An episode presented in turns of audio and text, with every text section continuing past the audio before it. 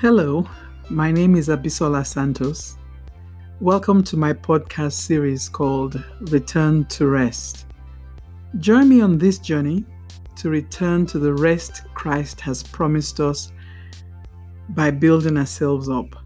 This is my first podcast, and I want to expound on the title Return to Rest.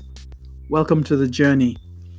Turn with me to Hebrews chapter 4 starting at verse 1. The Bible says, Therefore, since a promise remains to enter his rest, let us fear lest any of you seem to have come short of it. And then in verse 9, he says, There remains therefore a rest for the people of God. For he who has entered his rest has himself ceased from his works, as God did from his. Then finally, let us therefore be diligent to enter that rest, lest anyone fall according to the same example of disobedience. Now, this is talking about the children of Israel, but what I want to focus on is there remains therefore a rest for the people of God. For he who has entered his rest has himself ceased from his works, as God did from his. So, my podcast series is going to look at how can we cease from our works that we may enter boldly the rest that Christ has promised us. How can we walk into the rest and how can we stay there? Why is it important for us to go into the rest? Turn with me to Isaiah, Isaiah chapter 30. Isaiah chapter 30 says, from verse 15, Isaiah 30, verse 15 says, This is what the sovereign Lord, the Holy One of Israel, says Only in returning to me and resting to me will you be saved. Only in returning to me and resting in me, I apologize, will you be saved.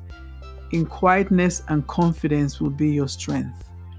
So the Bible tells us here that where we can find rest, where we can find salvation, where we can find confidence, and where we can find strength is in the rest that Christ has promised us.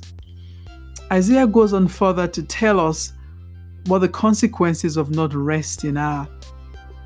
And he says further in verse 16, You said, No, we will get our help from Egypt. But we could say Egypt is like the type of the world and they will give us swift horses for riding into battle. But the only swiftness you're going to see is the swiftness of your enemies chasing you. And one of them will chase a thousand of you, and five of them will make all of you flee. The Bible here is telling us there are consequences of not resting in God. And those consequences, he says, one, our enemies will chase after us. Two, we will tend to depend on Egypt. And three, we will be like a lonely, battered flagpole on the hill, feeling lonely and desolate and lost out. The consequences of not resting in God. But he tells us in verse 18 something very nice. So the Lord must wait for you to come to him so he can show you his love and compassion for the Lord is faithful, and blessed are those who wait for his help. Here we are. The answers to our troubles are in resting in him. How can we rest in Christ?